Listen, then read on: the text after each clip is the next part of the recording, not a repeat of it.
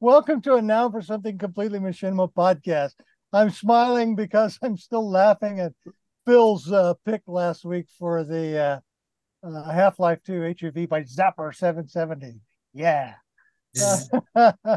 Anyway, we're here with Tracy's uh, pick this week, still here. A chilling dystopian tale of world devastated by climate crisis and wealth inequality by film shortage, directed by Guido Ekker. Um, we're up, by the way, we're we're here with myself, Ricky, and Tracy and Damien and Phil Rice. So, Tracy, tell us a little bit about your chick, your pick, and why you chose it. Absolutely, sure. Okay, so um, it's by Guido Ekker, and it's on the filter um, the the film shortage channel. Okay. And uh, which I, I, I want to sort of highlight that in particular. Let me just talk a little bit about Ekker first of all. Ekker is a, um, a director and a VFX supervisor at the Panics, um, which is an Amsterdam-based studio working on film production for advertising, broadcast, retail, and music industries.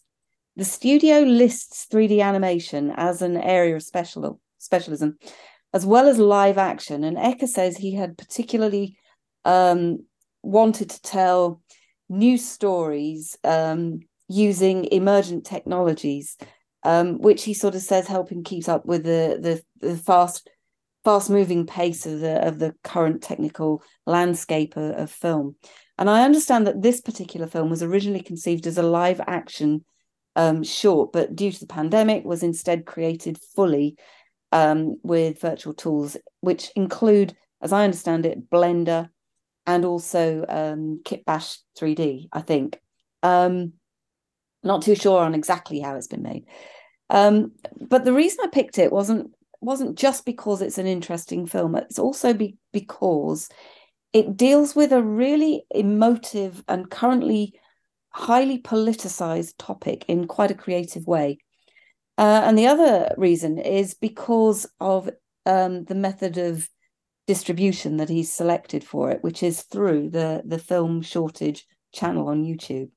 Um, now, I, I think these two points are actually connected. Um, if if you'll bear with me a bit, um, so I think what he's trying to do here is give himself greater viewing numbers for for the film rather than a sort of um, a traditional film distribution strategy that he might have adopted um, as a as a as a kind of a, a director.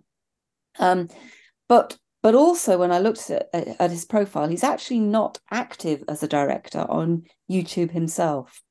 Um, and more importantly, the studio that he works for, um, is, uh, which is also attributed in uh, in this in this film as um, part of the production side of things, um, is primarily concerned with um, developing major brand marketing materials. Um, so he probably doesn't want to lay the politics on too thickly, given that marketing is all about consumption, which is hardly sustainable, mm. over um, over on his sort of studio's main channel, which appears basically to be on Vimeo. Now to the film, so so why that's relevant. So the, the film itself is about a man apparently wandering around this kind of dystopian landscape in which this kind of wealthy elite control access to the surviving remnants of nature. In fact, we we kind of discover that he's an informant, and his role is to rat on people growing their own plants. So he's um, led basically an armed force to this kind of hidden environment where resistance fighters are growing plants, and he's using his ability to gain access, which results in this kind of den of, of iniquity being destroyed by the armed forces um, for which he then receives an appropriate re- reward.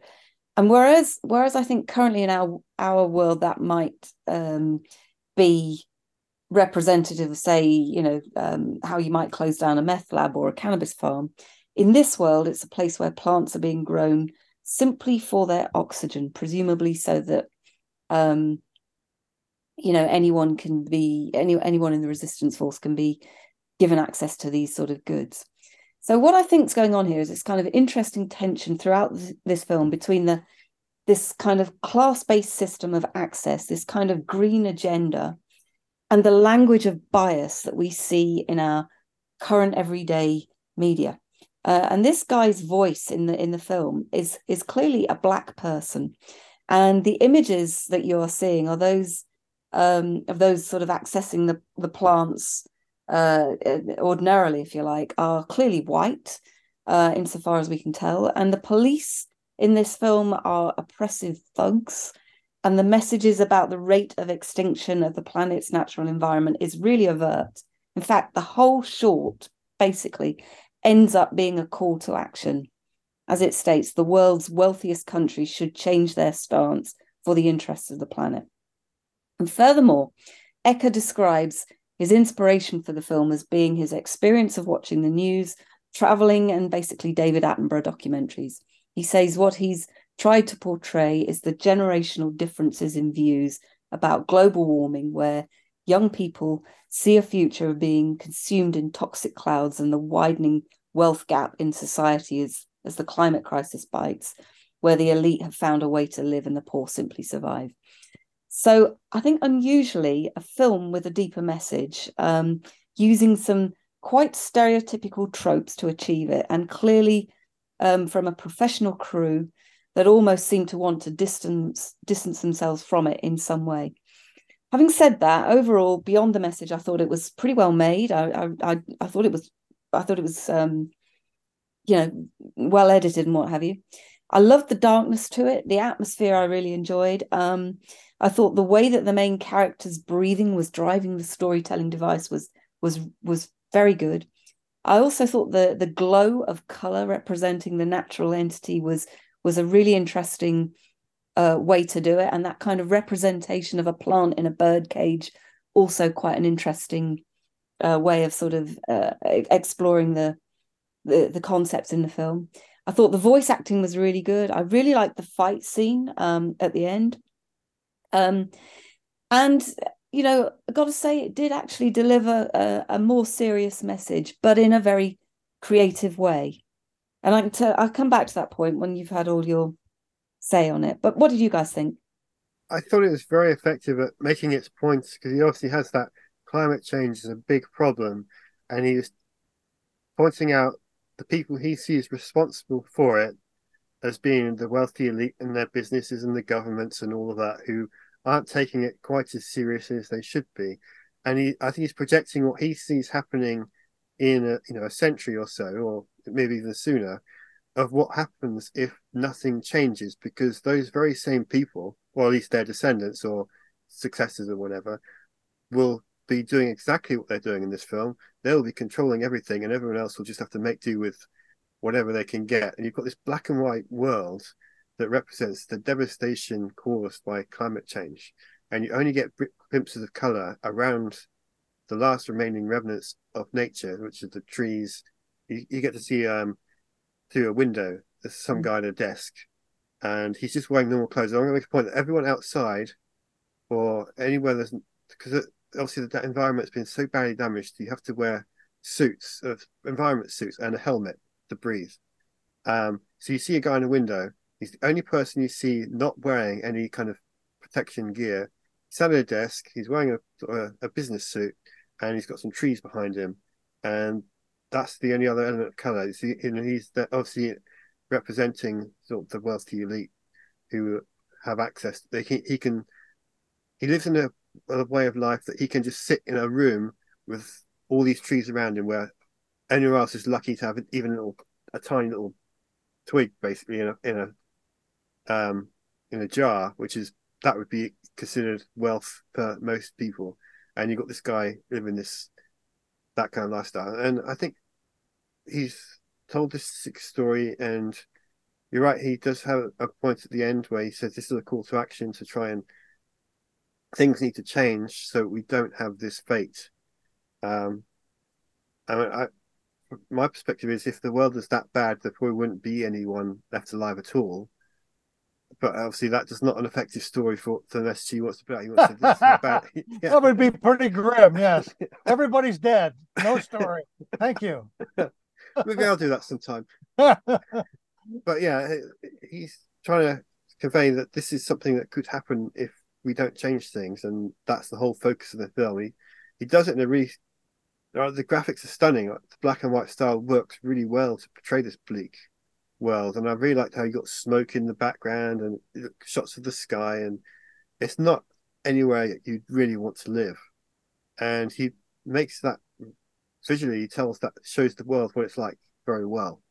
Um, so I thought it's an excellent film, and I'm glad you chose it, Tracy. I'd say this is probably my favorite of the month because I don't want to pick my own. but yeah, that's my thoughts on it. All right, so this is the territory of science fiction, isn't it? You know, this is it's to extrapolate out uh, what may happen in the future based on Precisely. certain parameters. You know, it's Precisely. it's it's what science fiction is best at. Um, visually, like as far as a film goes, visually sound, the the acting, I, I don't have any criticism at all. It's it's just wonderfully executed. Um, not a huge fan of preachy, even on important subjects like this, and I feel like some of the some of the narration a little bit too on the nose if you will of the you know we had a chance to do something and we did nothing. So we deserve it's just like okay man you know the film was already saying that. Mm-hmm. like uh, properly crafted the film could have said that without it being some guy pointing a finger and you should have done something you know? So i don't know uh, that kind of turns me off generally. I think i think there's a lot of that even in david attenborough documentaries nowadays it's mm-hmm. like it seems like everything you flip on is somebody you should do something. But the film is crafted wonderfully well other than that. And um it is an important topic. And uh you know this i think visually and and even the whole sci-fi thing that they've set up with with uh you know oxygen being a commodity now. And uh you know if you think about when when people are in an oxygen deprived environment e- even factoring out the suits they're going to be weaker as a populace right so easier to control so really it's an effective imagery that that would be something that's held back. We've seen it done in some Hollywood films where water is the the thing, and this takes it even further. It's no, it's clean air is the the controlled, monetized commodity. Well, just wonderful stuff. They're wonderful metaphors and all that, and and it just if it weren't for the narration just being a little bit overbearing. I, I, it's not that what he was saying that I thought, no, you're wrong. It's that you could have said that with the film hmm. without the narration, I feel like. How exactly? Well, that's you know another story. So I think other than that, my only criticism of the film isn't really of the film, it's more of of the the call to action. Uh, because it's so vague. You know, to if you're going to deliver a call to action, be specific. You know, uh, I think that that's more effective than just saying something has to change you know, we got to do things, nations of the world, you need to do better. It's like, what does that mean? You know, that's what leaders of nations and political parties and everybody is is really arguing about. It's not whether or not something should be done. It's what? What do we do? And he doesn't really even attempt to answer that here. Maybe it's just more than the scope of what a short film can do. But it, I, I would have been intrigued if he had a specific idea to contribute to the conversation instead of just no more of this. So, but that's not really a criticism of the film. That and that's that's. I don't want to wade into politics at all. It's it's it's distasteful to me and to our viewers too. I'm sure. So, um, but just generally speaking, all that buildup in this this world and just okay, I, I'm sold, man. This this looks like it sucks. So what do we do? something else. Not enough. So I don't know. I'm not trying to be flippant, but that's that's uh that's that's a critique of the messaging, not not the film. So um just wonderfully crafted. I mean, I, I haven't seen a film with a look quite like this. uh, not just in the world of you know 3D animation and machinima, but uh, even in, in Hollywood films that are dystopian and stuff. This is very unique looking. I, I want to say noir, but it's there's nothing about the film that's really necessarily noir, but the look of it is the visual, that stark black and white, and like like you guys have all mentioned the the the way that that lets the color when it's present really raise to the foreground. That's just wonderful artistry, just wonderfully done. So uh, yeah, it's it's good. The uh, narrator, I think. Uh, I'm not perfect with accents, but I think it's uh, like Jamaican sounding. And yeah, definitely sounded like it was uh, African American or you know a black actor. Um, mm. I guess African American doesn't. You've got two people on the podcast from the UK, and I'm going to say African American. So, um, but yeah, it's. I think the subtlety with which Tracy, you called attention to it. There's a subtle race message mm-hmm. that's never articulated Mm-hmm. Yeah. I would have loved to see some of the other messages of this movie done that artfully. I think it's oh, more boy. effective. Mm-hmm. You know what I'm saying? Yeah. The, the, the way that they handled race in this and and the the the, the distrust of law enforcement that these are like you said they're hot topics but he doesn't really ever point a finger at it and put it on the nose you know it's it's and i felt like those messages were stronger mm as a result. So uh, I would have liked to see uh, more of that because when he executed that, when the filmmaker executed that, he did it so well. Yeah. Like really, really good. You know, it left you thinking about those things and nobody ever said it. That's amazing. That's what film is good at. So anyway, that's my thoughts. I'm you I'm looking at my notes here. You covered three quarters of what I was going to say. I'm right Sorry. along with you. Whenever a film or a play or a story or a poem becomes polemical, I run screaming to the exits uh, because it's just my personal choice. I, I don't like to be preached at. I would rather be, be in a position to draw my own conclusions from uh, the subtlety or the story it's it's when the polemic message becomes more important than the actual story you're telling. Um, and I, although I didn't think of it, I caught that racial issue, and you're absolutely right. Had the rest of the film uh, used to show us what racism and exceptionalism and class stratification rather than telling us that this is the case and the fault lies in the narration. Mm. If you got rid of most of the narration and let the story play itself, I think you would have drawn those conclusions. Like, for example, I remember a shot, and you're right, the, the uh, Tracy, the look and, and Phil, the look is just beautiful. It's a wonderful, dour 1984 kind of look to it that is just very unique and very that's a great comparison. Yeah. Orwell. very effective very very moody very emotional response to it. And then suddenly this narration that comes on and just says you see? They're up there with their stuff. They're rich air and i'm down here. We already see that. In fact there was a yeah. scene in which he crosses in front of a uh, an area where there was an elevated part with walls and there was a rich person dining in it. Just that visual image. You need to say nothing. Yeah. You don't that, have to say anything. That was way more powerful a statement. Exactly. So the the clue as to why they chose to go this way is in the title of the film. The subtitle is a chilling dystopian tale of a world devastated by climate crisis and wealth inequality. Why say that? That's what the film mm. is. Mm. Do, do, you know what I mean? So as if we wouldn't get that. Yeah, yeah, yeah, exactly. As if they have to to tell us. And, and in yeah. fact, I think that's the source of my irritation with that is that it assumes you don't already know that. It assumes you don't already feel that way about it. So it's got to teach you about these issues. And I think that makes lessons the film. It becomes a film that is has a gorgeous wrapping, like a package that's just beautifully wrapped, and inside is a generic present. Because they don't come up with specific things to do in it. Um, so I, I, was really bothered by that, and it kept me. The call to action, again, you're right, it wasn't de- detailed enough. If you're going to make a movie in which the message is more important than the story, then you better have a good message.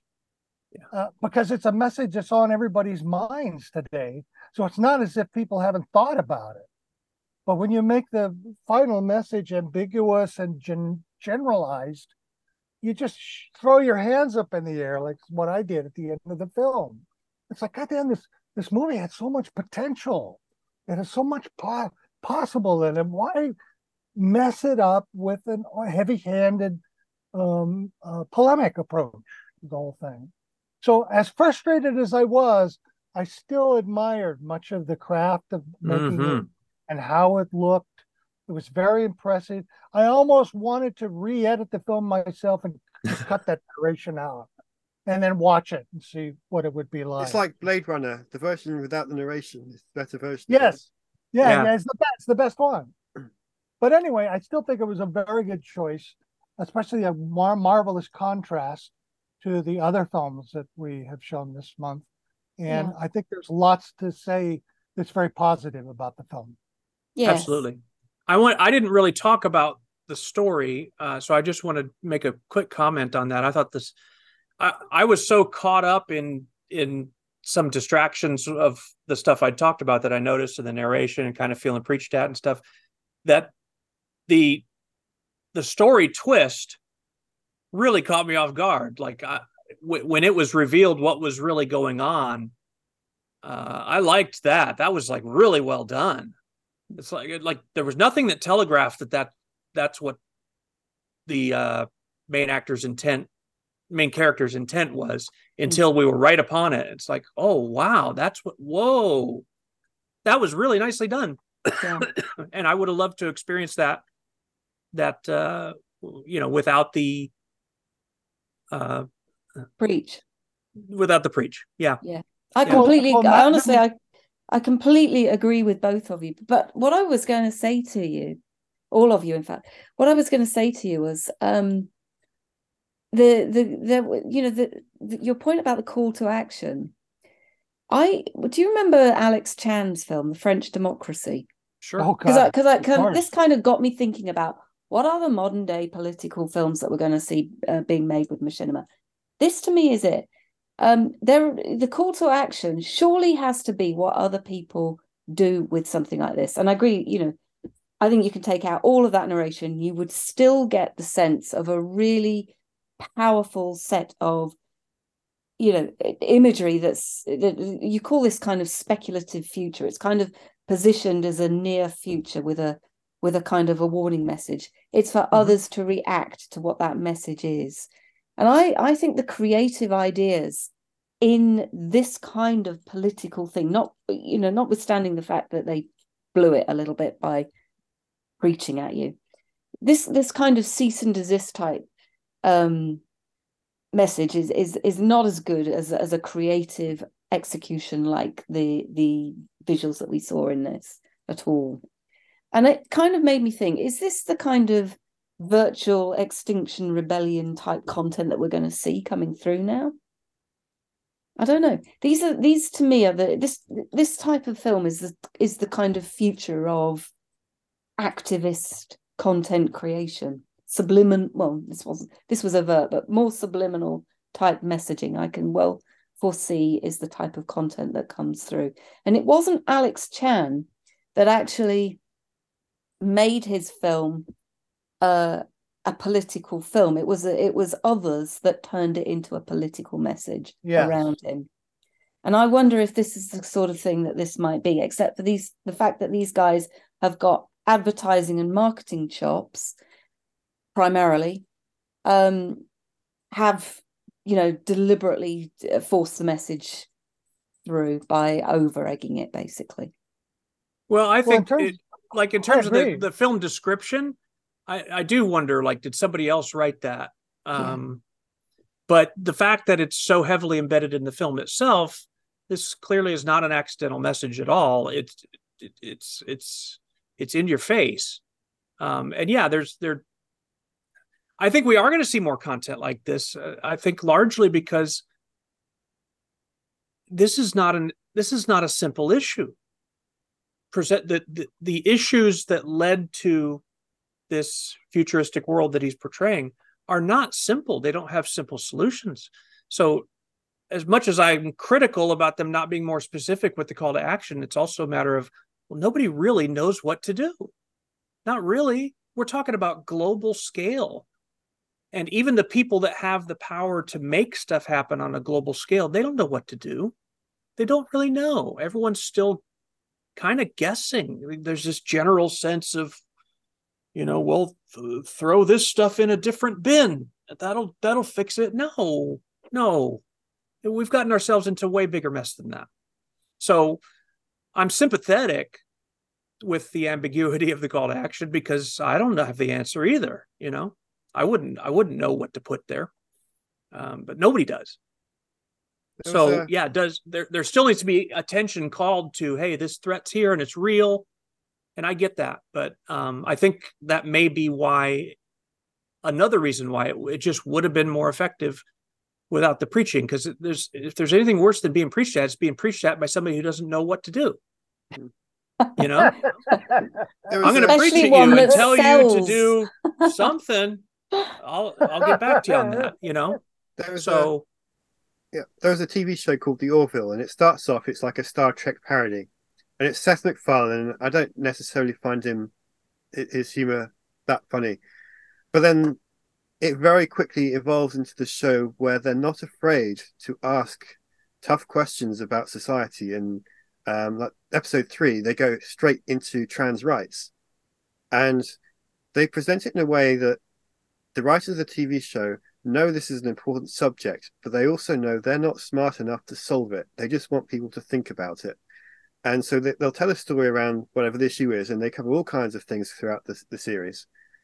But they don't always answer it in a way that something like Star Trek, the producers of the show have the very strict rules that you can ask tough questions, but you must always have an answer to it.